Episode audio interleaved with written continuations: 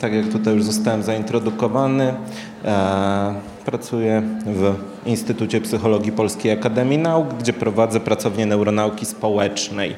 I dzisiejszy cały wykład właśnie o wzmiankowanej neuronauce społecznej i w tych mniej więcej rewirach będzie się poruszał.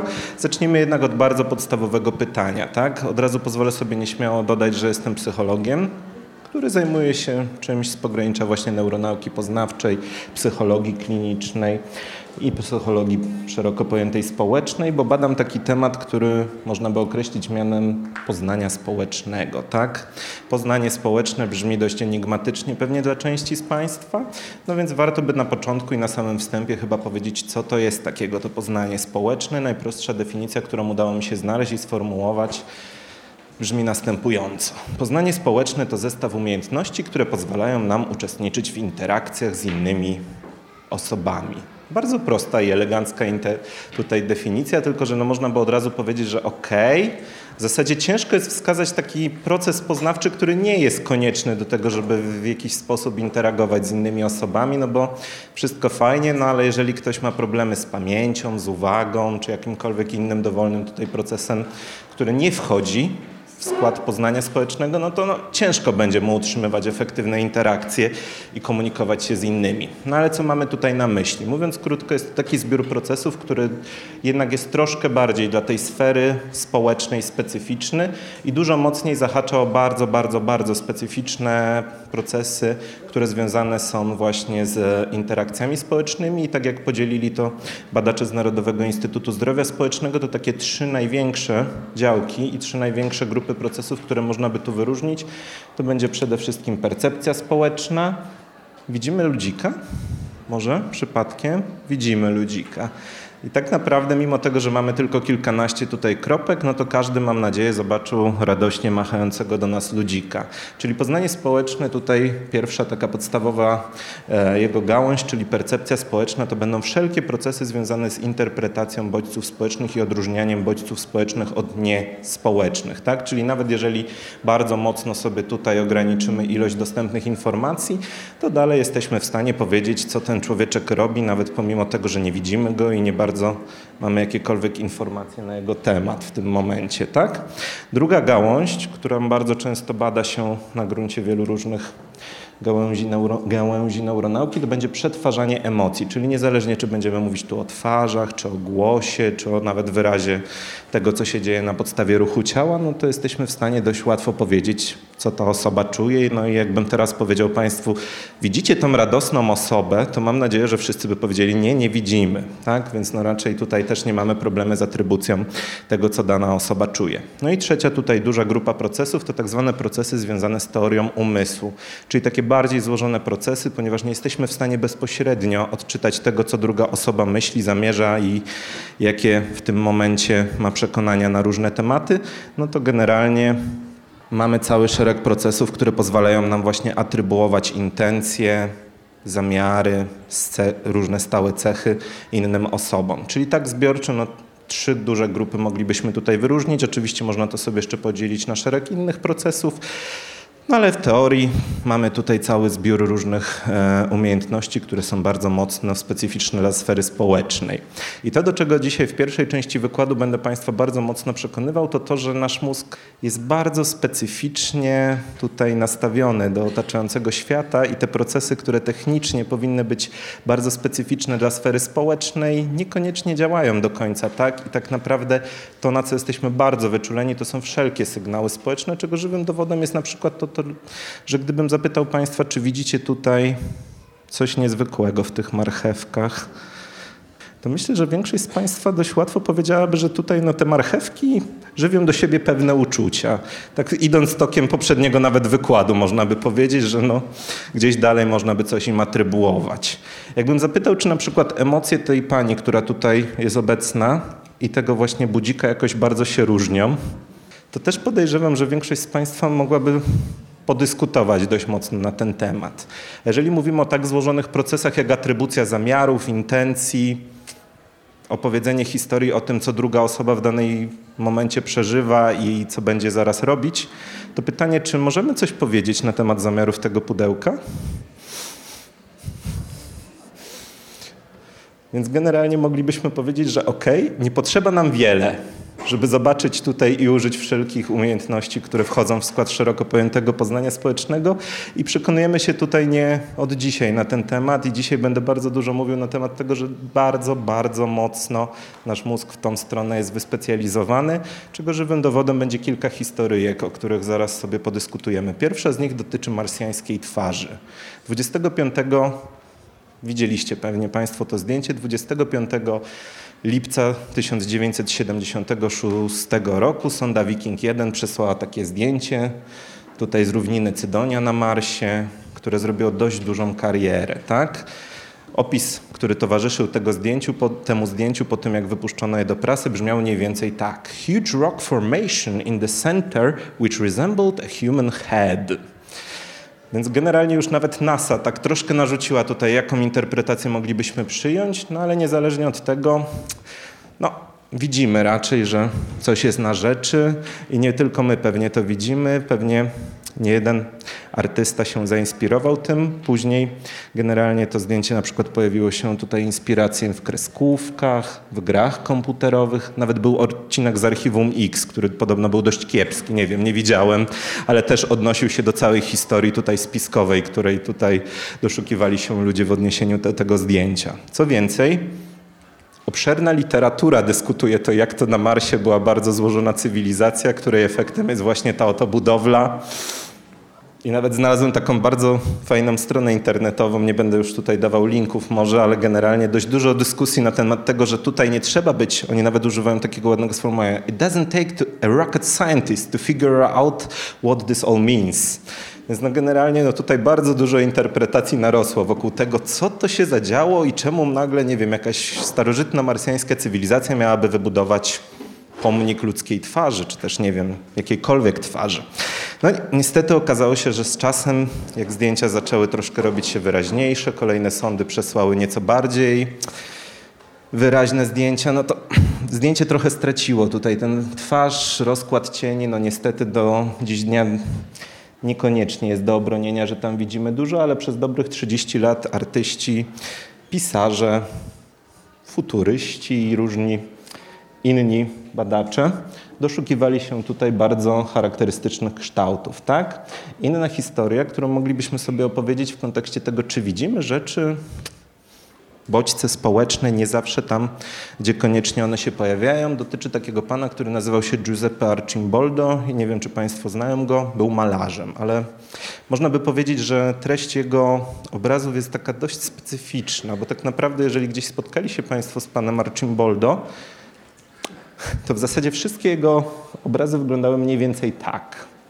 Więc generalnie jego cała twórczość obracała się wokół takiego specyficznego sposobu zestawiania różnych przedmiotów, przyrody nieożywionej, różnego typu bodźców, czy to warzywa, czy książki, czy też innego typu przedmioty, które układały się w twarz. I tak naprawdę no, podejrzewam, że znakomita większość z Państwa mogłaby tutaj nie tylko powiedzieć, czy ktoś w tym momencie widzi zestaw warzyw i owoców, który nie układa się w nic szczególnego? Jeżeli nie, no to prawdopodobnie w tym momencie wasze zakręty wrzecionowate aktywizowały się troszkę bardziej niż gdybym pokazał coś, co nie ułoży się w twarz. Co więcej, tego typu historie, gdzie aktualnie możemy łatwo powiedzieć, że rzeczywiście Dostrzegamy twarze w wielu różnych miejscach, gdzie niekoniecznie nie ma, niekoniecznie one się pojawiają. Są dowodem na to, że naprawdę nasze poznanie społeczne i procesy związane z wykrywaniem bodźców społecznych są bardzo wysoko zautomatyzowane. I też często są one badane, również na gruncie neuronauki społecznej. I jakiś czas temu na przykład ukazał się taki oto artykuł w prasie fachowej pod tytułem Mistaking a House for a Face Neural correlates of misperception in healthy humans. Tutaj mamy żywy dowód, że to nie jest wcale takie trudne doszukać się i zaraz będzie jeszcze jedna fenomenalna strona, której dzięki temu, że dzisiaj przed Państwem występuję, udało mi się ją odnaleźć, żeby właśnie wzbogacić jeszcze prezentację o kilka żywych dowodów. Niemniej jednak zacząwszy od tego, co tutaj badacze nam zaprezentowali, no to rzeczywiście Poważne badania dotyczyły tego, że rzeczywiście, jeżeli wsadzimy osoby zdrowe do skanera, będziemy im pokazywać coraz bardziej podobne do siebie domy i twarze, to w pewnym momencie nie będzie to wcale takie oczywiste, żeby odróżnić jedne od drugich. Jeżeli odpowiednio będziemy manipulować tym, co oglądają nasze osoby badane, to okaże się, że w zasadzie aktywność zakrętu wrzecionowatego, czyli takiego elementu sieci e, odpowiadającej za percepcję twarzy, który rzeczywiście związany jest z wykrywaniem tych stałych elementów twarzy i stałego tutaj e, układu percepcyjnego z nimi związanego. W sytuacji, gdy widzimy dom i mylimy go z twarzą, jakkolwiek dziwnie to brzmi, nie jest inna od tego, gdy rzeczywiście postrzegamy prawdziwe twarze, które klasyfikujemy jako twarze.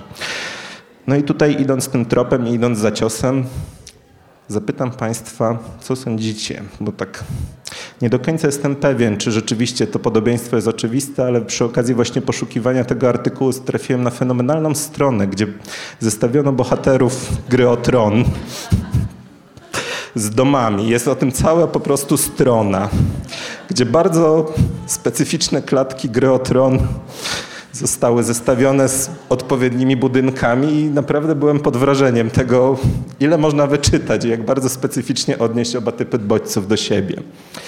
Więc mamy cały szereg, mówiąc najdelikatniej. Czy to będzie główny slajd z dzisiejszego pokazu? No dobra. Niemniej jednak, w jedną stronę rzeczywiście widzimy, że nie jeden dom jest w stanie nam Ramseya Snowa przypominać. Z drugiej strony nie jest tak, że tylko i wyłącznie procesy, które wchodzą w skład poznania społecznego, cechują się tylko i wyłącznie automatycz, wysoką automatyzacją. Jeżeli zapytałbym Państwa, co ten człowiek czuje, co on w tym danym momencie przeżywa, to co byście powiedzieli? Jaka to emocja? Strach, o, gdzieś słyszę strach. Co jeszcze? Zdziwienie, wstręt, obrzydzenie. Gdybym miał zapytać, co robi ta osoba tutaj ukazana, to co byście powiedzieli? Co, co, co? Zjeżdża z kolejki górskiej. Rzeczywiście, no, gdybym powiedział, że nie wiem, goni go w tym momencie policja albo zobaczył pająka na ramieniu, to też brzmiałoby prawdopodobnie, tak? A jeżeli zobaczymy pełną wersję tego obrazka, to mamy bardzo żywy dowód na to, że nagle jesteśmy w stanie, mając troszkę więcej informacji, zupełnie inaczej zinterpretować to, co tu się dzieje.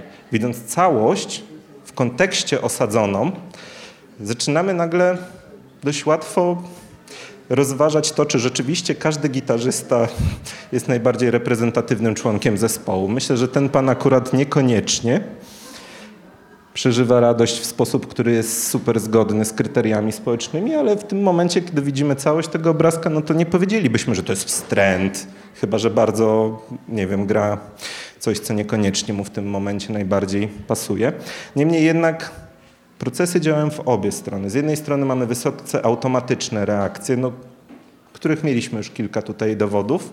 Z drugiej strony jesteśmy też w stanie dość dobrze uzupełnić kontekst i wykorzystać informacje, żeby zreinterpretować to, co widzimy, to, co wiemy, to, co generalnie czujemy, w oparciu o dodatkowe informacje i w oparciu o tak zwane procesy wolicjonalne. Tak? No i teraz, jeżeli odniesiemy sobie to, co wiemy na temat poznania społecznego, szeroko pojętego, do sieci mózgu, to okazuje się, że rzeczywiście no, te sieci, o których wiemy i które badamy, no, są dość rozległe. I z jednej strony możemy wskazać cały szereg różnych struktur, które są bardzo mocno wyspecjalizowane i możemy powiedzieć, z jakimi procesami będziemy je mogli połączyć. Czyli jeżeli na przykład pokazuję Państwu point lighty, tak? czyli ten ruch biologiczny człowieczka złożonego z kropek, ale też pokazałbym Państwu właśnie twarz versus dom, który nie przypominałby twarzy dla odmiany, to powinniśmy oczekiwać aktywności w strukturach związanych z siecią percepcji społecznej. Czyli tutaj będziemy mieli przede wszystkim z jednej strony taką strukturę, która nazywa się zakrętem wrzecionowatym, polem twarzy w zakręcie wrzecionowatym, z drugiej natomiast tylną część bruzdy skroniowej górnej. Jedna z nich związana jest z takimi bardziej statycznymi, klasycznymi właśnie procesami związanymi z wykrywaniem na przykład schematu twarzy, druga natomiast dzisiaj będę Państwa przekonywał, integruje bardzo dużo różnych informacji związanych z dynamiczną informacją społeczną, na którą ciągle i w każdym momencie jesteśmy wystawieni. Druga sieć, którą na przykład musieliśmy uruchomić, kiedy zobaczyliśmy obrazek całego pana z gitarą, a nie tylko jego dość nietypowy, jak na radość wyraz twarzy, to sieć związana z teorią umysłu, bo Jeżeli wiemy, co generalnie dana osoba robi i w jakim kontekście tutaj funkcjonuje, no to możemy dość łatwo określić, że rzeczywiście to, co przeżywa, to prawdopodobnie nie będzie ta emocja, która pierwotnie gdzieś nam się narzuciła. I żeby to zrobić, no to musimy się z jej właśnie celami aktualnymi działaniami i szerszym kontekstem działania zapoznać, po czym użyć tych informacji, żeby rzeczywiście zrozumieć jej aktualne intencje czy też stan mentalny. I tutaj dwie kluczowe struktury, które moglibyśmy wymienić, to będzie przyśrodkowa kora przedczołowa i skrzyżowanie ciemieniowo-skroniowe. Jest też szereg innych struktur i na przykład bardzo dużo procesów automatycznych związanych jest z tak zwaną siecią obserwacji czynności. Teraz mógłbym użyć mało poprawnego politycznie hasła neurony lustrzane i od razu zabrzmi to zupełnie inaczej. Niemniej jednak, jeżeli powiemy sobie, że sieć obserwacji czynności w zasadzie aktywuje się nie tylko wtedy, kiedy wykonujemy jakąś czynność, ale również kiedy ją obserwujemy i te informacje często gęsto są interpretowane też w jakimś szerszym kontekście, no to rzeczywiście też jest to bardzo ważna sieć, której e, rolę będziemy dzisiaj sobie omawiać. Więc to jest jedna z takich możliwych parcelacji i podziałów tego, co w mózgu społecznym się dzieje, no ale nie jest to jedyny możliwy. Na przykład tutaj jest taki bardzo duża tabelka, która omawia podział na dwa systemy, z których jeden właśnie związany jest z automatycznymi różnymi reakcjami. Czyli jeżeli na przykład używamy jakiejś automatycznej naszej wiedzy, której nie musieliśmy w żaden sposób e, mocno ją e, wyłuskiwać z kontekstu, no to tutaj mamy szereg struktur, które pan Matt Lieberman połączył z aktywnością tak zwanych procesów automatycznych, refleksywnych. On to nazywa X-system od reflexive, czyli takich, które absolutnie nie wymagają od nas jakiejś mocnej e, działalności. Tak? Czyli te procesy, które na przykład związane są z aktywnością sieci obserwacji czynności, czy automatycznymi różnymi e, emocjonalnymi reakcjami, będą raczej po tej stronie. Z drugiej strony możemy sobie powiedzieć o całym szeregu procesów reflektywnych, refleksy, reflektywnych. Tutaj generalnie to nie ma dobrego polskiego tłumaczenia, więc to jak generalnie staram się to przetłumaczyć, to jest wolicjonalne i automatyczne. Tak będzie chyba najbezpieczniej w tym momencie. No jeżeli mówimy o tych procesach wolicjonalnych, to będą wszelkiego typu wyższego stopnia procesy poznania społecznego, związane na przykład z teorią umysłu, czy też reinterpretacją poznawczą bodźców w oparciu o dodatkowe dane kontekstualne. Tak jak rzeczywiście tutaj ten przykład z panem grającym na gitarze dość dobrze nam obrazuje, Zwykle interpretacja jakichkolwiek bodźców w otoczeniu odbywa się z jednej strony z uwzględnieniem informacji, które nabywamy dość automatycznie i bez jakiegoś świadomego udziału, z drugiej natomiast staramy się je osadzić w szerszym kontekście i wykorzystać informacje nie tylko dotyczące tego, co automatycznie widzimy, czujemy, ale też tego, co możemy sobie pomyśleć w oparciu o dodatkowe informacje ze środowiska czy z kontekstu. No i teraz to, o czym będę dzisiaj Państwa przekonywał, bo też bardzo mocno moje badania dotyczą pewnej określonej struktury, to to, że z jedną z kluczowych struktur, które w naszym mózgu związane są z integracją informacji z obu tych systemów, będzie właśnie bruzda skroniowa górna, a w zasadzie jej tylna część, którą generalnie tutaj pan Lieberman bardziej po stronie właśnie ref automatycznej osadził, no ale też rzeczywiście jak będziemy widzieć już za parę slajdów, tak naprawdę no to ona jest bardziej strukturą, która na dużym poziomie integruje e, informacje z różnych podsieci. No i tak jak rzeczywiście możemy sobie obejrzeć e, dużo różnych wyników badań, no to na przykład jakiś czas temu badacze pan Szurc razem z grupą badawczą zrobili tak zwaną metaanalizę zadań związanych z teorią umysłu. I w swojej metaanalizie, czyli takim przeglądzie ilościowym badań, który miał na celu oszacowanie, na ile różne efekty są replikowalne i na ile generalnie to, co obserwujemy na poziomie pojedynczych badań, uogólnić można na troszkę wyższy poziom, przeanalizowali szereg różnych zadań związanych z poznaniem społecznym począwszy od takich zadań, gdzie oglądamy po prostu kształty i jakkolwiek dziwnie to zabrzmi, atrybuujemy im różne intencje, emocje i tak dalej. Więc na przykład obejrzyjmy sobie jeden taki filmik i chciałbym, żebyście Państwo się zastanowili, co tu się może dziać między tymi dwoma trójkątami, dużym trójkątem i małym trójkątem. Zaraz zapytam, w jakiej relacji są oba trójkąty według Państwa. Co tu się zadziało? Słyszę, słyszę. matka z dzieckiem i to jest najczęstsza interpretacja tego bodźca, mimo że mamy tutaj dwa trójkąty, figury geometryczne, no, które w zasadzie no, rzadko się zdarza, że atrybuujemy, im jakieś większe emocje czy intencje.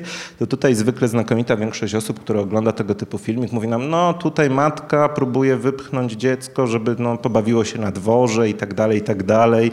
Więc no, naprawdę dużo różnych interpretacji już na ten temat słyszałem. Możemy też stworzyć bardzo podobny bodziec, gdzie oba trójkąty po prostu poruszają się bezwładnie po całym ekranie i absolutnie no, nie ma między nimi żadnej widocznej interakcji, ciężko atrybuować im jakiekolwiek emocje czy intencje.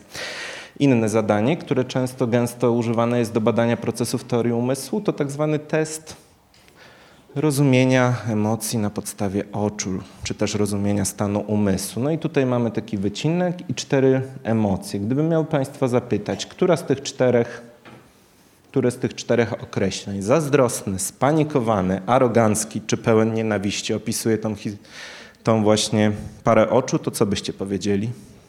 To kto jest zaspanikowany? Może ręka w górę. Cieszę się, że Przynajmniej tutaj mamy względny konsensus. Oczywiście no, różnie możemy tutaj atrybuować, ale no zwykle spanikowany uważany jest za taką odpowiedź najlepiej odpowiadającą to, co ta osoba przeżywa.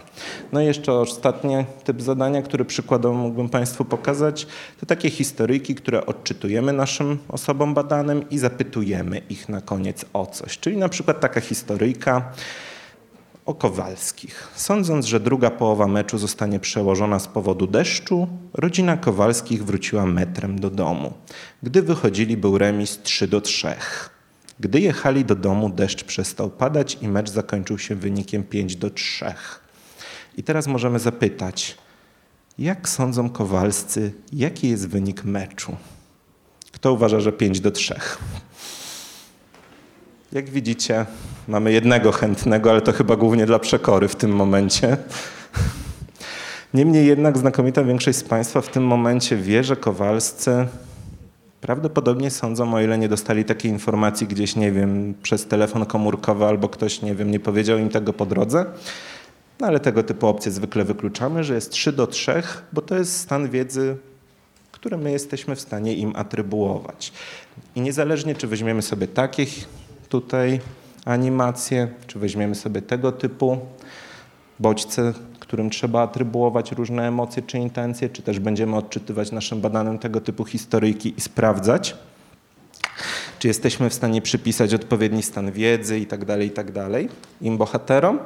Tak naprawdę, jeżeli weźmiemy sobie i porównamy aktywność, zestawimy różnymi metodami aktywność pomiędzy wszystkimi tego typu rodzajami zadań i jeszcze kilkoma pokrewnymi paradygmatami badającymi szeroko pojęte procesy związane z atrybucją stanów mentalnych, no to tak naprawdę taką strukturą, która w zasadzie jakbyśmy nie zestawiali tych danych, jakbyśmy ich nie starali się ze sobą restrykcyjnie porównywać, w zasadzie niezależnie od tego, co się będzie działo, za każdym razem tylna część bruzdy skroniowej w prawej półkuli widzimy jej aktywność. Niezależnie od tego, czy to tego typu zadanie, tego typu zadanie, czy jeszcze szereg innych zadań, które moglibyśmy zastosować, żeby zbadać u naszych uczestników procesy związane z atrybucją różnego typu a, informacji społecznych i przetwarzaniem informacji społecznych. Powstała więc taka dość duża działka poznania społecznego,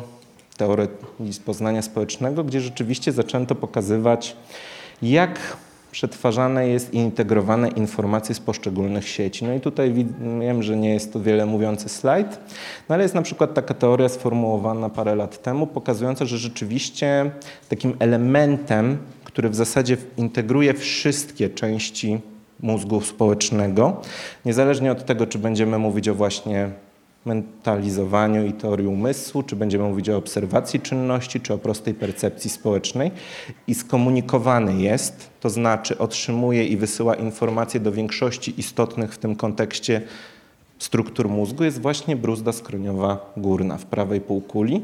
W związku z czym zaproponowano właśnie taką teorię sugerującą, że rzeczywiście ten nasz PSTS, o którym często gęsto właśnie słyszymy w kontekście różnych badań. PSTS to jest nic innego jak Posterior Superior Temporal Sulcus, czyli tylna część bruzdy skroniowej górnej. przechodząc na polski, ale używajmy PSTS, będzie krócej, zdecydowanie dla naszego wykładu. Jest właśnie nie tylko, nie tyle aktywność w celu wykrywania informacji jako takich, co też jest ważne, ale przede wszystkim integrowanie sieci mózgu związanych z poznaniem społecznym i integrowanie różnych typów informacji, tak żeby właśnie na ich podstawie można było dokonać pewnych wolicjonalnych, złożonych atrybucji wysokiego rzędu. No i teraz przenosząc się na troszkę inny grunt, rzeczywiście mamy dość dużo badań pokazujących, że no, jakbyśmy nie badali tej bruzdy, czy będziemy używać na przykład metod stymulacji, i manipulować jej aktywnością, czy też czy będziemy e, używać bardzo złożonych metod pozwalających na ocenę sieci mózgu, no to w zasadzie mamy bardzo mocne dowody pokazujące, że właśnie aktywność tejże właśnie struktury PSTS-a jest mocno związana z aktywnością szeregu innych kluczowych struktur, czy będzie to właśnie ciało migdałowate, czy będą to inne struktury związane właśnie z korą przedczołową, czołową, czy też tylną częścią mózgu. Mamy dość silne dowody, żeby sądzić, że rzeczywiście ta nasza mała strukturka, o której no, Pewnie większość z Państwa słyszała o hipokampie albo o ciele migdałowatym, a nie sądzę, żeby większość z Państwa słyszała w tym momencie o bruździe skroniowej górnej jako ważnym bohaterze naszego mózgu społecznego.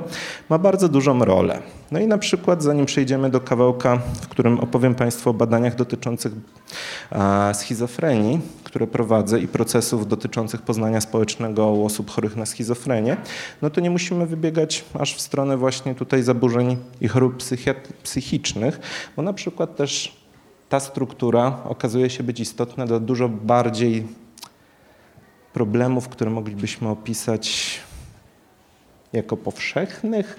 Jakiś czas temu zaczęto mówić o epidemii samotności. Nie wiem, czy słyszeliście Państwo, ale rzeczywiście w anglojęzycznej prasie bardzo dużo mówiono o tym, że rzeczywiście na Zachodzie jest epidemia samotności. Wiele osób w zasadzie nie utrzymuje kontaktów społecznych albo postrzega swoje kontakty społeczne jako właśnie niesatysfakcjonujące, nie zapewniające im takiego wsparcia, jakby chcieli. No i nawet w Wielkiej Brytanii w pewnym momencie poszedł taki news w świat, że Wielka Brytania powołała minister do spraw samotności. To troszkę takie nadużycie semantyczne, bo to nie było tylko i wyłącznie w tym celu, no ale rzeczywiście ten problem e, zaczął znajdować jakieś dość duże e, pole do dyskusji w mediach. No i rzeczywiście tutaj, nawet jeżeli poczytamy sobie, no to tutaj mamy na przykład z wysokich obcasów tytuł artykułu Epidemia samotności.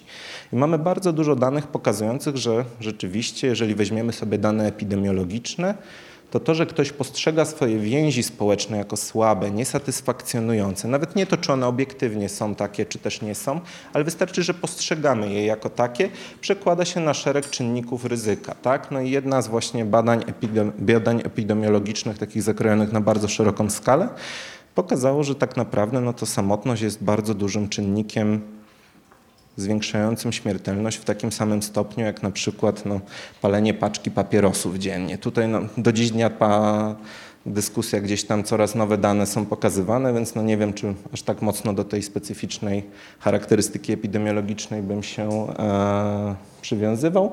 Niemniej jednak no, zaczęto gdzieś tam mówić o tym, że rzeczywiście no, ten świat społeczny nie jest czymś takim, co gdzieś funkcjonuje totalnie w oderwaniu od naszego ciała, od naszego zdrowia, tylko rzeczywiście to, jak go postrzegamy, ma dość wymierne konsekwencje dla naszego na przykład, nie wiem, układu sercowo-naczyniowego.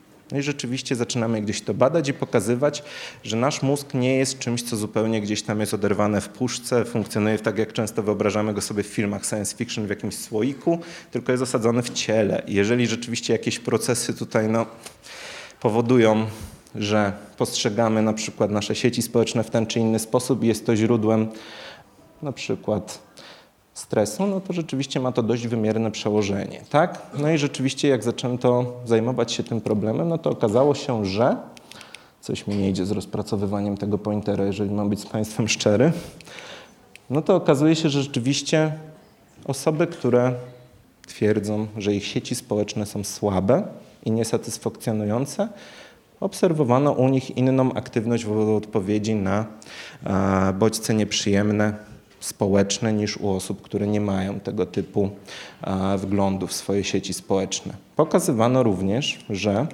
Aktywność bruzdy skroniowej górnej, czyli PSTS, jest dość mocno skorelowana z różnymi charakterystykami sieci społecznej, a jej struktura i to, czy jest generalnie bardziej czy mniej tutaj pod kątem objętości istoty szarej, duża czy też mała, jest dość mocno skorelowane właśnie z tego typu wskaźnikami odnoszącymi się do tego, czy rzeczywiście ktoś będzie nam mówił, że no, moje sieci są złe, czy nie są. I rzeczywiście jak zaczęliśmy się zastanawiać na gruncie szeroko pojętej psychologii i neuronauki społecznej, no to dzisiaj mówimy o takim modelu, w którym rzeczywiście samotność jako zjawisko no, ma dość duże uzasadnienie ewolucyjne, no bo ktoś jak ktoś tam, nie wiem, x lat temu w okresie paleolitycznym zostawał sam odosobniony od swojej grupy, no to dość ważne było jednak wrócić do niej z różnych przyczyn, żeby zapewnić sobie możliwość przetrwania. No jeżeli generalnie na początku w pierwszym okresie czasu różne procesy adaptacyjne zachodziły, no to generalnie jednym z takich mechanizmów, które pozwalało nieco lepiej nieco bardziej zwiększyć swoje szanse na powrót do grupy pierwotnej, było zwiększenie wyczulenia na sygnały różne społeczne, tak? Długofalowo jednak zwiększenie tego wyczulenia na sygnały społeczne prowadziło do tego, że rzeczywiście przy długofalowym odcięciu od grupy społecznej zaczęto być nieco nadmiernie wyczulonym, no i w ten sposób rzeczywiście gdzieś tam ta percepcja społeczna, link między percepcją społeczną, aktywnością mózgu i postrzeganym postrzeganą izolacją społeczną dzisiaj jest atrybuowany. Niemniej jednak no to jest taki wątek, który cały czas mocno, mocno dopiero zaczyna się pojawiać. A przechodząc do tego, co jeszcze jest ważne w kontekście naszej percepcji społecznej, poznania społecznego i interpretacji świata, to chciałbym Państwu opowiedzieć w drugiej części prezentacji o takich procesach, które badamy które dotyczą postrzegania interakcji społecznych i rozumienia interakcji komunikacyjnych. Tak naprawdę, jeżeli mówimy o tym, co tam w naszym świecie społecznym się dzieje, to jedną z takich niezbędnych umiejętności związanych z poznaniem społecznym, które generalnie są kluczowe dla naszego sukcesu w poruszaniu się i nawigowaniu po tym, co dzieje się wokół, w moim świecie społecznym jest prawidłowa interpretacja tego, jakie relacje łączą ludzi, tak? którzy są wokół mnie.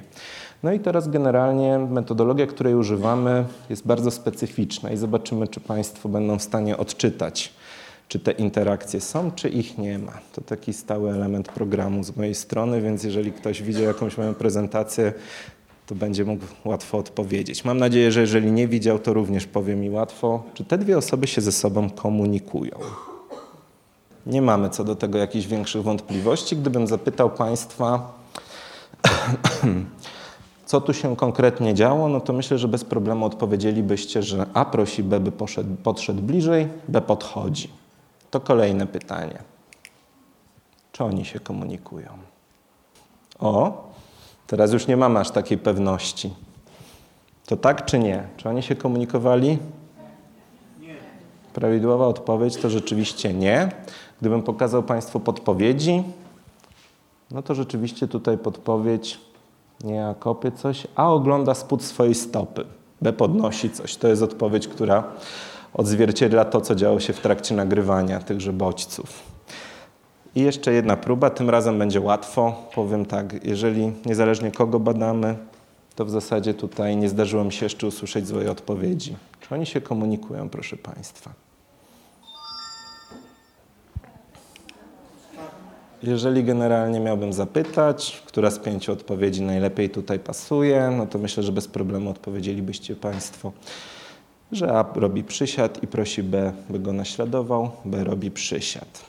I rzeczywiście, nawet jeżeli skrajnie ograniczymy ilość dostępnych informacji wizualnych, nawet jeżeli nie wiemy nic o tych osobach, które tutaj obserwujemy, dalej jesteśmy w stanie dość łatwo powiedzieć, co oni robią, czy robią to razem, czy zachowanie jednej osoby wpływa na drugą osobę i nie musimy tutaj mocno się nad tym zastanawiać. Ten test rzeczywiście tutaj dość mocno wykorzystujemy. No i w takim formacie, jaki przed chwilą Państwu prezentowałem, gdzie rzeczywiście zadajemy wprost pytania dotyczące tego, co tu się działo, czy oni się komunikowali i co konkretnie robiły obie osoby.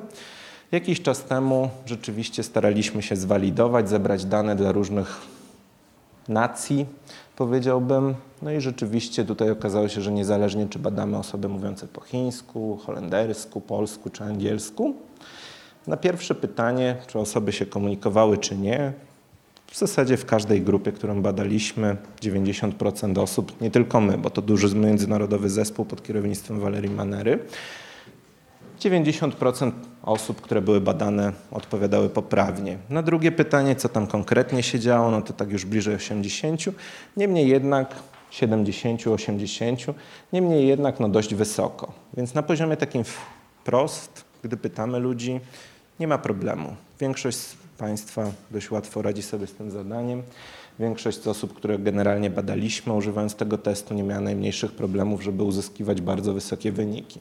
Mamy też szereg dowodów pokazujących, że generalnie w interakcjach społecznych bardzo dużo danych pokazuje nam, że rzeczywiście interakcje społeczne przetwarzane są w dość specyficzny sposób i przetwarzane są troszkę bardziej jak jedna całość i jak jeden bardzo istotny kawałek tego, co dzieje się w naszym otoczeniu i zupełnie inaczej niż na przykład dwie indywidualne e, akcje osób, które obserwujemy. Pokazuje się na przykład, że już sześciomiesięczne niemowlaki preferują interakcję względem braku interakcji, są w stanie śledzić tutaj badania okulograficzne tok tych interakcji. Pokazuje się również, że jeżeli na przykład będziemy pokazywać interakcje do jednego oka, do drugiego oka będziemy pokazywać dwie osoby, które wykonują niezależne czynności, to nasi badani częściej będą mówić, że widzieli interakcję niż brak interakcji i tego typu właśnie paradygmaty z użyciem rywalizacji obłocznej wskazują na to, że rzeczywiście tego typu bodźce, gdzie zachowanie jednej osoby w jakiś sensowny sposób wpływa na to, co robi druga, mają preferencyjne akces do świadomości. Tak? No i co więcej, jeżeli pokazywałbym Państwu teraz szereg takich scenek i prosił, żebyście je zapamiętali, co się w nich działo, to bylibyście w stanie zapamiętać dużo więcej, istotnie więcej scenek, gdzie rzeczywiście była ta interakcja, w porównaniu z takimi, gdzie były dwie osoby, które w żaden sposób na siebie nie wpływały. Z tego prostego powodu, że rzeczywiście interakcje traktujemy jako jedną złożoną całość, a w przypadku niezależnych akcji każdą z nich kodujemy osobno. I ostatni tutaj kawałek, który rzeczywiście dość mocno sugeruje nam, że rzeczywiście interakcje mają w sobie coś, czego nie mają indywidualne działania dwóch osób. Trzy ciężkie słowa: interpersonalne, kodowanie predykcyjne. Taki fenomen, który pokazuje, że rzeczywiście jeżeli jedną osobę ukryjemy, zamaskujemy, tak, nawet jeżeli będą złożone z ruchu punktów świetlnych, jedna z nich nie będzie widoczna. Czasem będzie obecna na ekranie i będzie coś robić sensownego, a czasem będą tam po prostu przypadkowe kropeczki, które będą się poruszać, nie przypominając człowieczka. I będziemy pokazywać drugą osobę, która wykonuje jakiś gest komunikacyjny na zasadzie wstań, kucnij, chodź do mnie i tak dalej, to nawet na poziomie prostej percepcji będziemy w stanie dużo sprawniej wykryć tą drugą osobę, która odpowiada na gest komunikacyjny pierwszej, niż jeżeli druga będzie, nie wiem, oglądać spód swojej stopy, a ta druga gdzieś tam będzie albo ukryta, albo nie będzie, tak? Czemu? Z tego prostego powodu, że wiemy czego oczekiwać, że wiemy co ta druga zrobi, wiemy czego się spodziewać, tak? No i to brzmi bardzo prosto na poziomie takiego behawioru, zachowania.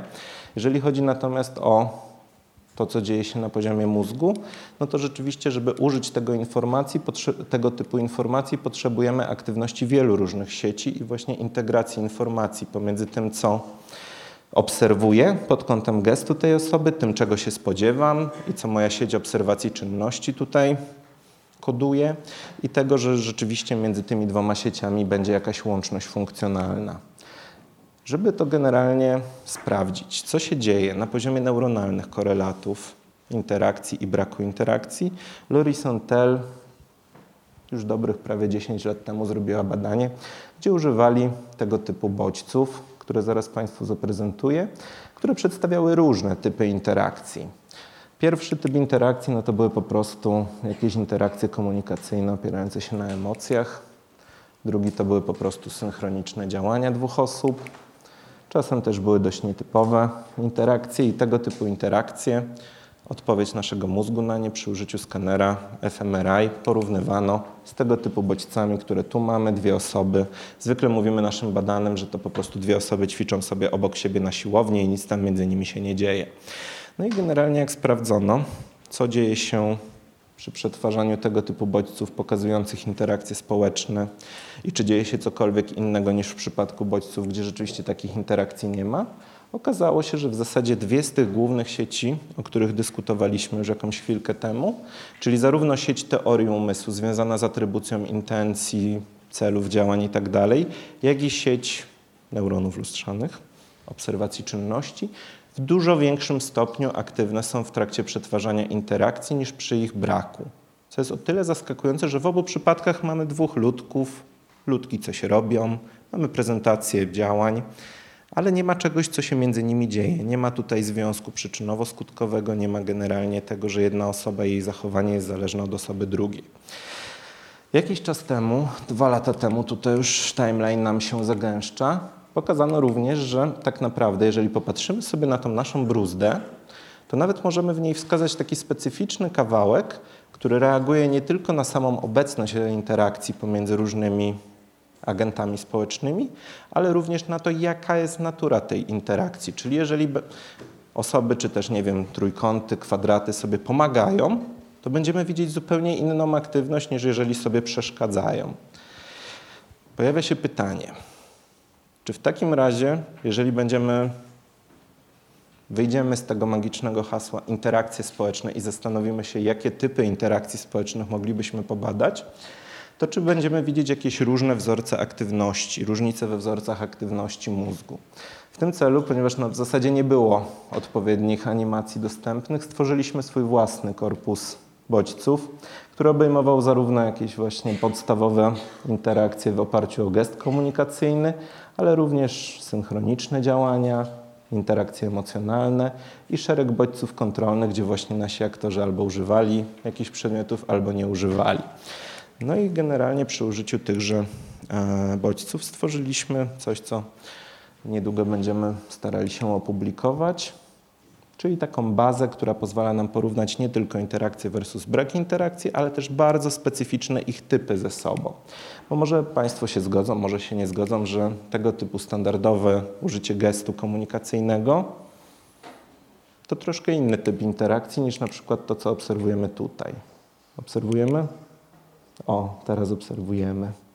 A jakbym zapytał jeszcze, czy ten, co przed chwilą pokazywałem, jest podobny do tego, to możemy śmiało powiedzieć, że te trzy różne typy sytuacji będą jednak troszkę inne w odbiorze i powinny no, być związane z nieco inną aktywnością neuronalną, a przynajmniej dwa ostatnie, gdzie rzeczywiście mamy tak bardzo mocno zaakcentowane emocje i to, że rzeczywiście tu nie chodzi o zwykły gest chodź tu, wstań, odejdź, tylko o rzeczywiście żywy przekaz emocji od jednej osoby do drugiej, oczekiwalibyśmy, że będziemy widzieć różnice. No i rzeczywiście, jeżeli porównaliśmy sobie obecność bodźców społecznych z brakiem tychże, to tak jak już wiemy, sieć percepcji społecznej, taka dość podstawowa, czyli tylna część bruzdy, jak również zakręty wrzecionowate, były aktywne. Ale jeżeli zaczęliśmy porównywać sobie interakcje i brak interakcji, no to widzimy całą tutaj aktywność w bruździe obustronnie.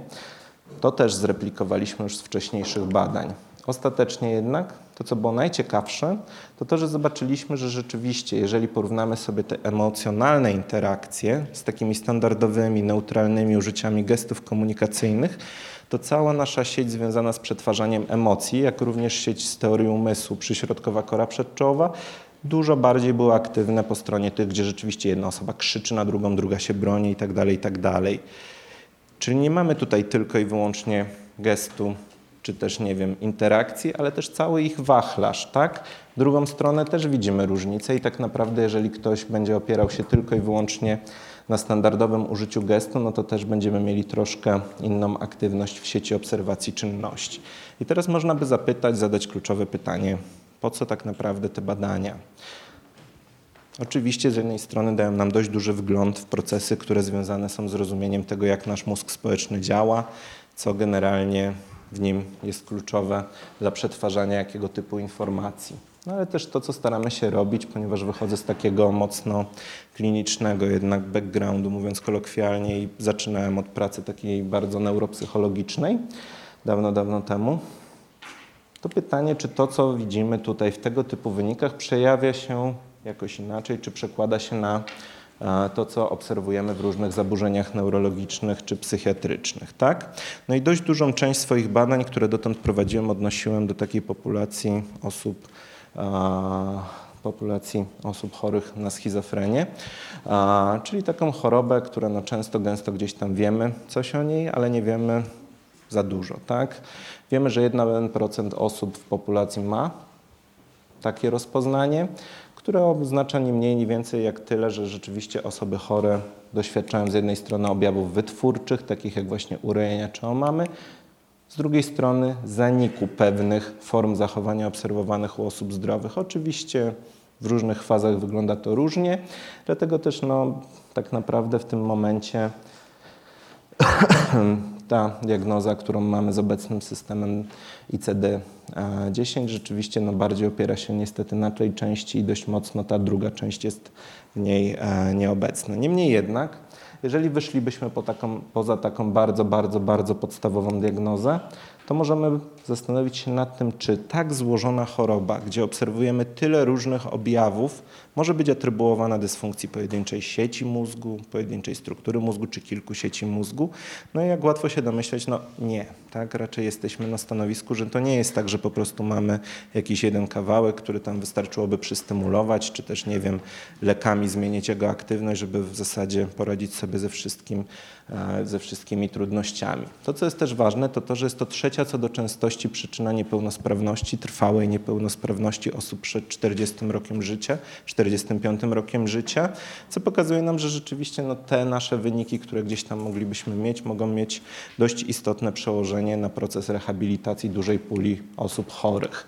I to, co jest też bardzo, bardzo ważne w tym momencie, to to, że często, jeżeli wiemy coś o schizofrenii, to myślimy głównie o objawach wytwórczych, a tak naprawdę w tym momencie pokazuje się, że dla długofalowego funkcjonowania osób chorych dużo ważniejsze są objawy ubytkowe i te trudności, których doświadczają w różnych sferach. I tak jak zwrócimy sobie uwagę na tą część naszej definicji, to kluczowym słowem dla mnie w tej definicji jest słowo idiopatyczna które oznacza nie mniej, nie więcej tylko tyle, parafrazując klasyka, że nie wiemy, co ją powoduje, tak? Mówiąc krótko. I to, co staramy się zrobić w tym momencie, to rozłożyć ten konstrukt, który jest bardzo nieprecyzyjny, bardzo, bardzo zmienny i bardzo, bardzo często ciężki do badania, no bo wrzucamy masę różnych objawów, masę osób, które rzeczywiście często zupełnie ich historie nijak nie do, są do siebie podobne, ich objawy nie są do siebie podobne, ale mają jedno podobne rozpoznanie i dlatego, nie wiem, staramy się w takim jednym dużym worku prowadzić badania i rzeczywiście porównywać coś z osobami, które nie mają takiej diagnozy. Staramy się rozłożyć tą dużą chorobę na dużo mniej różnych specyficznych objawów, które można połączyć dość bardziej, dużo bardziej czytelnie z dysfunkcją różnych sieci neuronalnych i później jeszcze zejść na troszkę niższy poziom z jakimiś konkretnymi a, genami czy też systemami neuroprzekaźników. I to, co jest ważne w kontekście tego, co badamy, to to, że rzeczywiście te procesy, o których mówiliśmy sobie na początku, że mamy kilka różnych domen poznania społecznego i te kilka różnych domen gdzieś tam rzeczywiście można czytelnie przełożyć na systemy neuronalne, na którą z tych domen byśmy nie patrzyli, widzimy różnice między osobami zdrowymi i nawet jeżeli weźmiemy zbiorczo taki worek duży i nieprecyzyjny, to jednak na zbiorczo będziemy widzieć gorsze, gorsze wyniki testów, które mierzą tego trzy, typu 3 domeny u osób chorych w porównaniu ze zdrowymi. I druga ważna rzecz, którą warto by mieć z tyłu głowy, to to, że jeżeli weźmiemy sobie takie właśnie domeny jak pamięć operacyjna, uwaga, uczenie się długofalowe, no to one w dużo mniejszym stopniu przekładają się na codzienne funkcjonowanie osób chorych niż właśnie różne kawałki poznania społecznego, które są dużo bliżej takiego codziennego funkcjonowania. No i to jest dla nas dość intuicyjne, że w ten sposób, jeżeli są dużo bliżej funkcjonowania niż jakieś tam abstrakcyjne procesy poznawcze niespecyficzne, dużo bardziej wymiernie mogą przełożyć się na to, że jeżeli ktoś ma problemy z atrybucją emocji, intencji i tak dalej, no to będzie miał problemy w funkcjonowaniu w różnych sieciach społecznych, czy w sferze zawodowej, czy w sferze szkolnej i tak dalej, i tak dalej. To, co wiemy również, to to, że mamy dowody na to, że rzeczywiście z jednej strony obserwujemy u osób chorych różnego typu zaburzenia, tak? Czy przy emocjach, e, atrybucji procesu, atrybucji emocji, czy przy atrybucji intencji, czy nawet przy rozpoznawaniu ruchu biologicznego, no, mamy dowody na poziomie behawioralnym, że rzeczywiście widzimy jakieś tam zaburzenia. Te zaburzenia możemy powiązać ze zmniejszoną aktywnością różnych struktur mózgu. Ale mamy też cały szereg procesów, co do których nie mamy jasności, jak działają, czy działają tak samo, czy działają inaczej. No i jeżeli generalnie zaczniemy je ze sobą zestawiać, no to nagle okaże się, że jedyną osią, względem której te dwa typy procesów można by podzielić, no to będą procesy reflektywne i refleksy, automatyczne i wolicjonalne. Zostańmy przy tym kawałku, tak? Reflective and reflexive po angielsku. Po polsku zostańmy na poziomie automatyczne i wolicjonalne. I tam, gdzie explicite pytamy osoby badane, czy ktoś tutaj prezentuje radość, złość, smutek i tak dalej, ok, będzie problem, tak? Ktoś może poradzić sobie gorzej. Jeżeli pytamy, co pomyślał sobie Kowalski, gdy wracał metrem po meczu, jaki jest stan meczu, ok, możemy widzieć, że osoby chore poradzą sobie gorzej, ale jeżeli na przykład będziemy prezentować bodźce emocjonalne, to nie widzimy różnic w reakcji automatycznej reakcji. Tak? No nie musimy się nad tym zastanawiać, czy ja teraz czuję, nie wiem, złość, smutek i tak dalej. Jeżeli będziemy prezentować bodźce, które wywołują takie emocje, no to wszystkie wskaźniki, które mierzymy, raczej będą pokazywać, że obie grupy działają i mają podobną reakcję. Jeżeli będziemy mierzyć aktywność sieci obserwacji czynności, też nie widzimy dość tutaj różnic. Więc pojawia się pytanie, czemu rzeczywiście mamy taką rozbieżność? To, co jest automatyczne, działa, nie ma różnic między osobami chorymi i zdrowymi. Gdzieś na wyższym poziomie zaczyna się to nieco inaczej układać. No i tutaj, jeżeli weźmiemy sobie dostępne dane, które mamy, no to tak naprawdę, tak jak już Państwu mówiłem, tą strukturą, o której sądzimy, że integruje te niższe poziomy w celu tego, żeby mieć wyższe stopnia atrybucję będzie właśnie nasza bruzda, tak? ten PSTS, któremu no nie poświęcamy tyle uwagi, co wielu innym strukturom, no ale okaże się, że niezależnie, czy będziemy mierzyć właśnie historyjki związane z teorią umysłu, czy będziemy mierzyć zachowanie osób chorych w różnych tam, nie wiem, sytuacjach symulowanych, czy przetwarzanie jakichś gestów, no to rzeczywiście mamy dość dużo danych, które pokazują, że dość systematycznie widzimy zarówno zmniejszoną aktywność bruzdy, jak i zmniejszoną jej łączność funkcjonalną. Więc na ostatnich kilku slajdach pozwalam sobie, bo wiem, że już czas mnie chyba goni dość mocno, prawda? Czy nie? Ok, to jeszcze akurat idealnie. Więc żeby sprawdzić rzeczywiście, czy jeżeli będziemy badać przetwarzanie interakcji komunikacyjnych u osób chorych i u osób zdrowych i porównamy to wszystko, o czym opowiadałem Państwu na początku wykładu, to będziemy widzieć różnice. W tym celu Wzięliśmy właśnie identyczny schemat badawczy, użyliśmy identycznego schematu badawczego jak Sentel, o której badaniu Państwu opowiadałem. U osób zdrowych 1 do 1 widzieliśmy podobną aktywność, nawet troszkę mieliśmy większą grupę, więc no, większa aktywacja tutaj jest widoczna gołym okiem, no ale rzeczywiście struktury zarówno sieci teorii umysłu, sieci percepcji społecznej, sieci obserwacji czynności, wszystkie były zaangażowane w przetwarzanie interakcji względem bodźców indywidualnych. Co się zadziało w grupie osób chorych? Tutaj mamy wyniki porównujące obie grupy. Rzeczywiście widzimy aktywność przy przetwarzaniu interakcji, ale jest ona mniej powiedziałbym, naznaczona. Rzeczywiście jest jej mniej, no ale wciąż wszystkie główne sieci są aktywne. Jeżeli porównamy sobie bezpośrednio, czy jest jakaś struktura, która różnicuje obie grupy, której aktywność w jednej grupie będzie mniejsza niż drugiej, okazuje się, że tak naprawdę nasza bruzda, PSTS w prawej półkuli mózgu rzeczywiście był tą strukturą, której aktywność inaczej się układała. Tak? Była zmniejszona w grupie osób chorych, porównaniu z osobami zdrowymi. Nabraliśmy wiatru w żagle. Mówiąc krótko, hipoteza o tym, że rzeczywiście tutaj gdzieś na tym podstawowym poziomie układa się to w całkiem a, podobny wzór, bo nie widzieliśmy różnic na przykład w sieci obserwacji czynności, a dopiero wyżej. Coś się dzieje w związku z brakiem integracji różnego typu informacji rzeczywiście no, zaczęła gdzieś brzmieć prawdopodobnie, więc postanowiliśmy na poziomie behawioru sprawdzić, czy jeżeli będziemy pytać naszych badanych, co tu się dzieje w tych animacjach, to będą sobie osoby chore radzić podobnie jak osoby zdrowe. Nie. Zgodnie z wcześniejszą literaturą zaobserwowaliśmy, że w zasadzie no to osoby chore miały większy problem z powiedzeniem, czy tam była komunikacja, czy nie było, co konkretnie się działo. Jeżeli sprawdziliśmy, sprawdziliśmy wrażliwość na ruch biologiczny, no i też tak jak literatura wcześniej wskazywała, była ona obniżona u pacjentów, ale gdy przetestowaliśmy interpersonalne kodowanie predykcyjne, czyli to zjawisko, które automatycznie wywoływane jest przez gest jednej osoby, czyli przypomnę, gest komunikacyjny podnosi sprawność wykonywania drugiej osoby, tutaj nie było różnic. Tak naprawdę, mimo tego, że pacjenci wykonywali ogólnie na niższym poziomie nasze testy, cały czas byli w stanie w podobnym stopniu użyć automatycznie tego, co jedna osoba na przykład robiła, żeby przewidzieć, co zrobi druga. No i rzeczywiście, jeżeli wiemy, że ten proces jest tutaj automatyczny, a to, co mierzymy na poziomie rzeczywiście wolicjonalnym, jest zaburzone, no to moglibyśmy powiedzieć, że mamy tak ładną dysocjację, że rzeczywiście widzimy zaburzenia świadomego przetwarzania bodźców, ale procesy automatyczne działają. Co jest o tyle ciekawe, że rzeczywiście są badania grupy z e, Monachium pokazujące, że u osób dorosłych wysoko funkcjonujących z zaburzeniami ze spektrum autyzmu wzorzec jest zupełnie odwrotny. Czyli generalnie na poziomie takim wolicjonalnym, świadomym, tak jak osoby zdrowe odpowiadają, ale na poziomie takim nieświadomym, gdzie rzeczywiście mierzymy te reakcje automatyczne, nie ma tego. W ogóle nie widzimy tego benefitu związanego z kodowaniem predykcyjnym.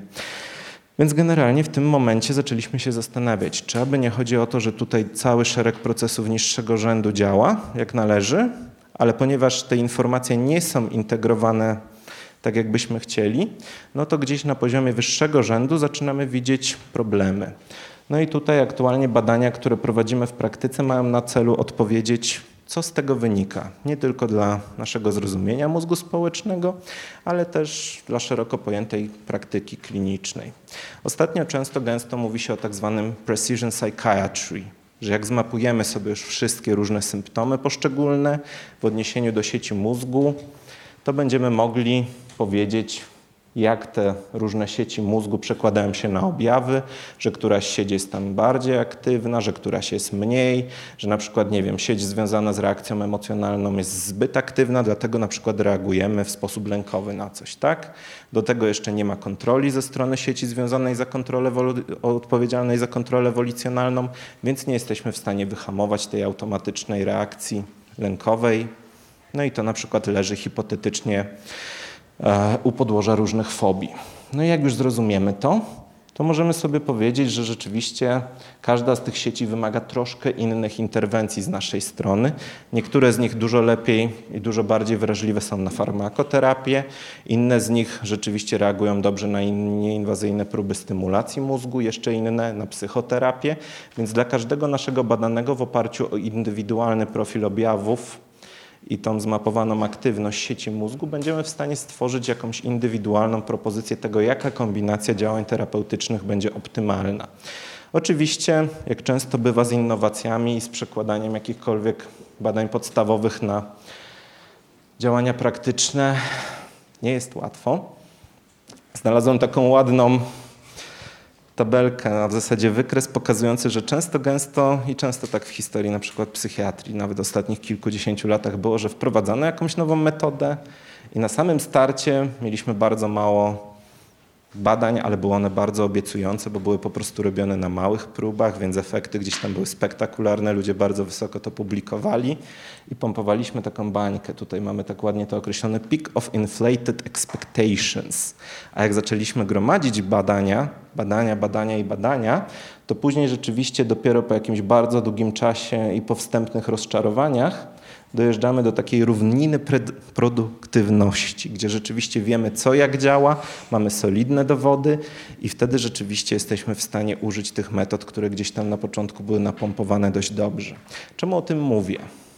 Dlatego, że generalnie metoda, której chcemy użyć, jest właśnie mniej więcej w tej fazie gdzieś pomiędzy tym kawałkiem, a tym kawałkiem powiedziałbym, bo to, co chcemy zrobić, to to użyć wiedzy, którą mamy o tym, jak funkcjonuje bruzda, jakie są różnice i do czego generalnie jej używamy i czy rzeczywiście te różnice, które obserwujemy między grupami powiązane są ze zmniejszoną aktywnością, żeby docelowo przy użyciu metod nieinwazyjnej stymulacji mózgu, tutaj przez czaszkowej stymulacji prądem, jakkolwiek źle to brzmi i kojarzy się pewnie Państwu z elektrowstrząsami, no to tutaj nie jest to zupełnie jakkolwiek powiązane i to tak naprawdę bardzo dużo bardziej nieinwazyjna metoda niż na przykład przezczaszkowa stymulacja magnetyczna, żeby zwiększyć przy użyciu metod neuromodulacji aktywność tejże bruzdy i dać nieco większą możliwość wykorzystania jej przy przetwarzaniu bodźców społecznych. Mamy trochę badań pokazujących, że rzeczywiście to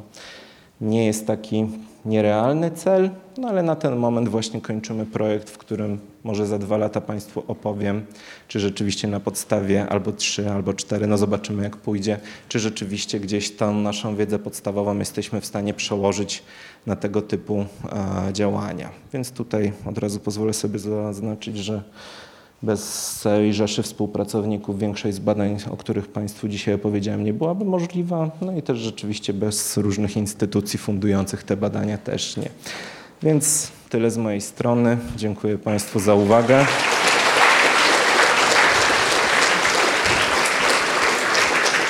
Jeszcze może ktoś ma jakieś pytania?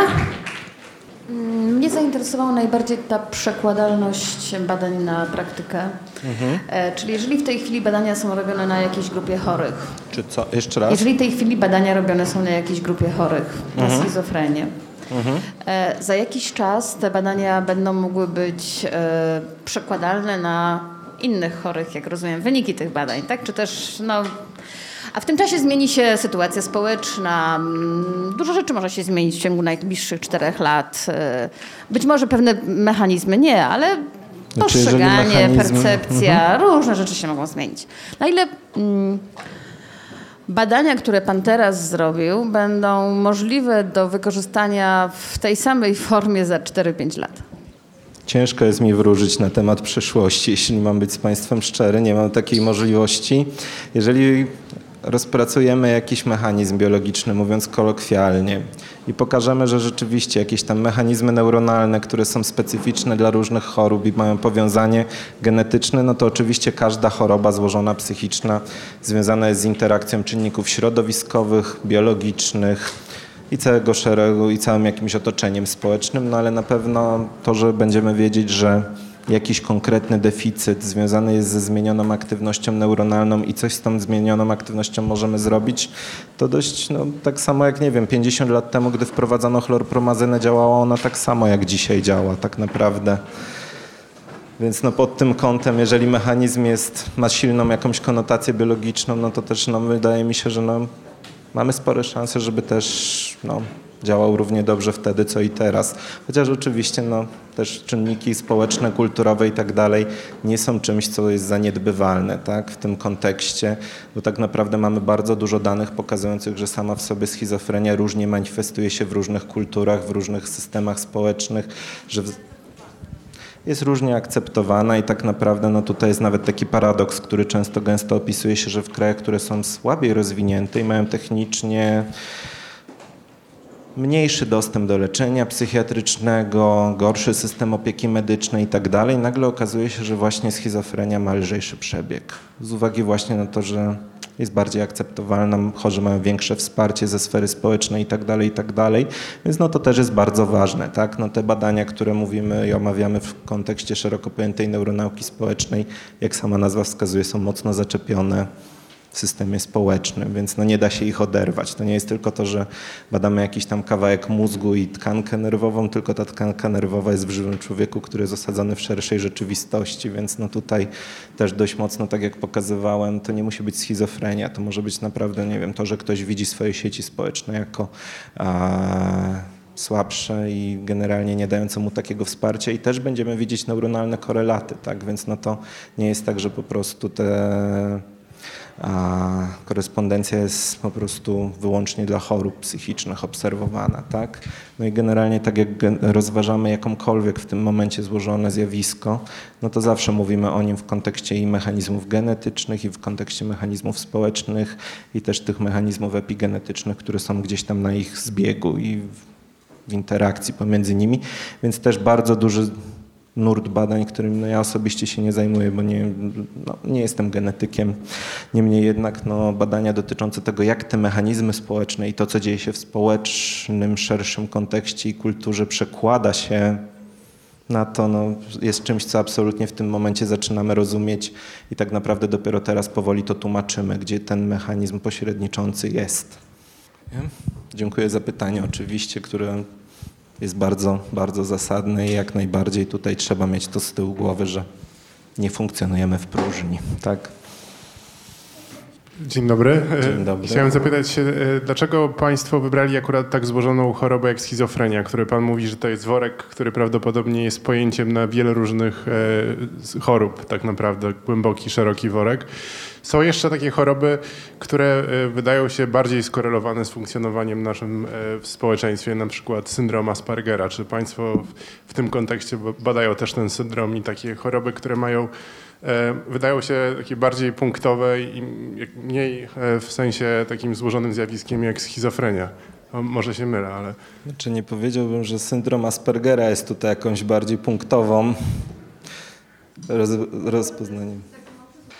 Znaczy w zasadzie zacząwszy od odpowiedzi na pytanie dlaczego, z tego prostego powodu, że gdy zaczynałem swoją krótką, bo krótką, ale jednak no, gdzieś tam robiłem już trochę tych badań karierę. Bardzo fascynowało mnie to, że rzeczywiście nasze wyobrażenia szeroko funkcjonujące na ten temat to bardzo Kiedyś było nawet takie rozumienie psychiatryczne. Na początku XX wieku jeden z bardziej prominentnych psychiatrów powiedział coś takiego, że te doznania, których doznają pacjenci z, ze schizofrenią są niedostępne dla zdrowego człowieka, że to jest coś jakościowo innego.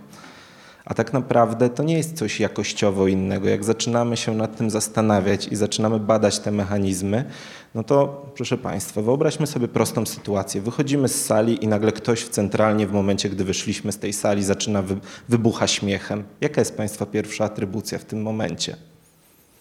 Ktoś opowiedział dowcip i na pewno jest śmieszny, tak? To jest pierwsza rzecz, która przyszła Państwu do głowy, podejrzewam.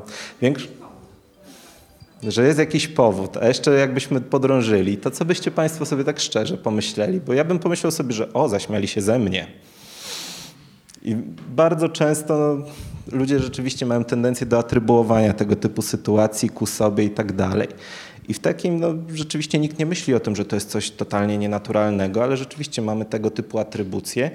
I to, że w pewnym momencie te atrybucje przechodzą gdzieś tam już, przekraczają pewną granicę i zmieniają się w coś, co no, klinicznie nazywamy urojeniami, zaczynamy to rozumieć, że to nie jest coś, co bierze się znikąd, że chory nie budzi się pewnego dnia rano i stwierdza, jestem inkarnacją faraona i Menotepa i będę teraz siłą woli sterował poziomem oceanów, że to dzieje się powoli, kawałek po kawałku i te mechanizmy nie biorą się znikąd, jesteśmy w stanie je obserwować, jesteśmy w stanie je śledzić, coraz lepiej tłumaczyć. Jeżeli chodzi o zespół Aspergera i zaburzenia ze spektrum autyzmu, no to tutaj mamy grupę w Niemczech, która robi identyczne badania, ale właśnie w odniesieniu do populacji osób z, wysoko funkcjonujących z autyzmem i w zasadzie, no, żeby z nimi nie konkurować, nie wchodzimy sobie w drogę. Teraz mam doktorantkę, która rzeczywiście zebrała takie dane, używając podobnych paradygmatów, więc będziemy kontrastować obie grupy i zobaczymy, czy rzeczywiście ta hipoteza o podwójnej dysocjacji, że te mechanizmy działają w obie strony,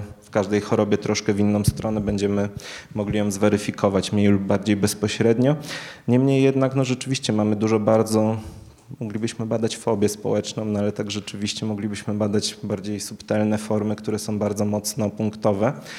Ale rzadko kiedy choroba, która, no, rzadko kiedy Rzadko która choroba nie przejawia się w sferze społecznej, bo w zasadzie każdy większy objaw psychiatryczny jakoś tam na tą sferę społeczną będzie wpływał docelowo.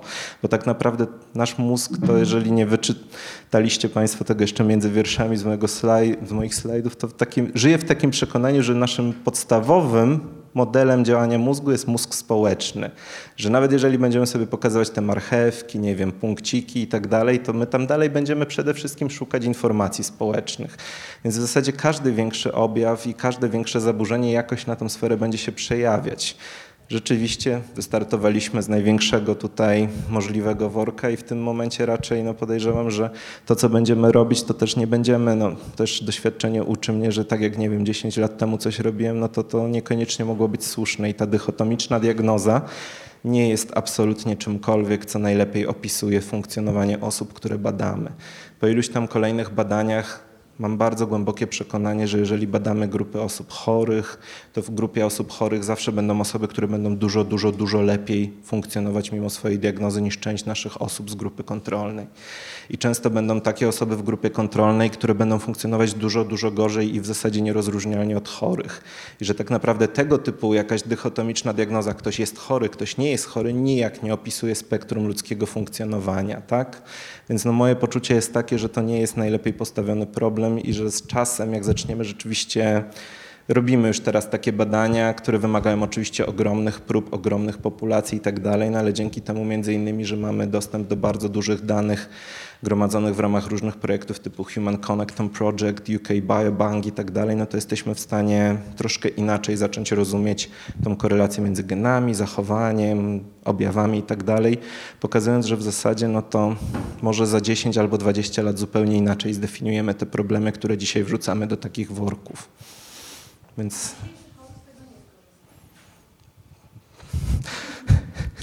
jest mi bardzo ciężko wróżyć przyszłość. Mówię być może, bo droga pomiędzy badaniami podstawowymi a aplikacją kliniczną rzeczywiście nigdy nie jest łatwa i oczywista, ale ja rzeczywiście żyję w dużym przekonaniu, że to, co robimy docelowo, no, służy czemuś. Nie robimy tego z czystej ciekawości, ale generalnie każda dobra implikacja kliniczna wyrasta w ostateczności z jakiegoś podstawowego odkrycia i z badań podstawowych. Także no, rzadko zdarza się tak, że po prostu biorą się one po prostu z przypadku. Tak to też się czasem zdarza. Nie mówię, że to się nie zdarza, ale na przykład też chlorpromazyna, o której już dzisiaj wzmiankowałem, też pierwotnie miała do czego innego trochę służyć. Niemniej jednak.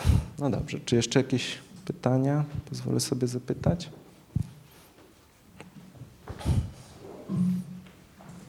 Ja mam pytanie z trochę innej strony. Skąd pan bierze do badań tą grupę chorych? Bo podejrzewam, że nie z ulicy. E, raczej nie chodzi pan, nie pytam, kto ma schizofrenię, ale e, skąd się bierze taka grupa chorych i jak ona jest liczna w takich badaniach? robimy rekrutację. Tyle mogę powiedzieć na początku. Rekrutacja wieloma różnymi kanałami przebiega od tego, że rzeczywiście no, współpracujemy też z różnymi jednostkami klinicznymi, szpitalami, poradniami, środowiskowymi domami samopomocy i tak ale też zdarzyło mi się informować o tym na forach dla osób leczących się, tak? No bo są też fora i rzeczywiście dzięki uprzejmości osób, które nimi administrują, też mogłem powiedzieć, że robimy takie badania, które no, wiążą się z tym i z tym i z tym. Później oczywiście jeszcze jak robimy, już nie wchodząc w procedurę badawczą, no ale rzeczywiście no, gdzieś tam po drodze częścią naszej procedury jest ocena przez lekarza, psychiatrę, żebyśmy też mieli mniej więcej potwierdzenie, czy my rzeczywiście w tym momencie badamy czy osoba, która przychodzi do nas powiedzmy z ulicy, tak, czyli z jakiegoś źródła, którym nie mamy wiedzy, że rzeczywiście ktoś, nie wiem, lekarz, psychiatra nam podesłał jakiegoś badanego, więc no zwykle weryfikujemy jeszcze to rozpoznanie po swojej stronie, zanim włączymy osoby do badań, no ale to by było mniej więcej najogólniejsza możliwa odpowiedź, że rzeczywiście no przede wszystkim dzięki współpracy i nagłaśnianiu naszych badań, które prowadzimy w różnego typu jednostkach i jęzozach.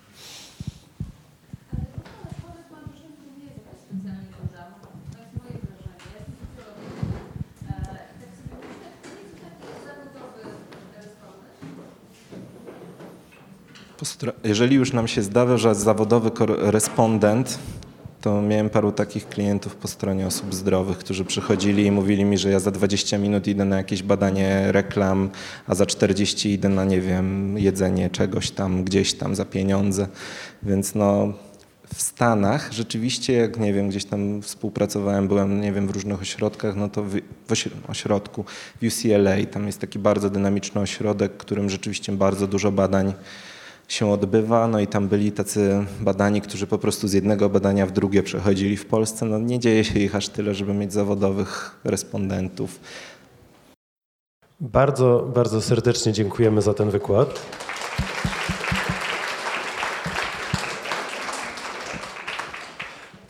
Szanowni Państwo, tym samym y, kolejny Dzień Mózgu przechodzi do historii. Bardzo, bardzo serdecznie dziękujemy i do zobaczenia za rok.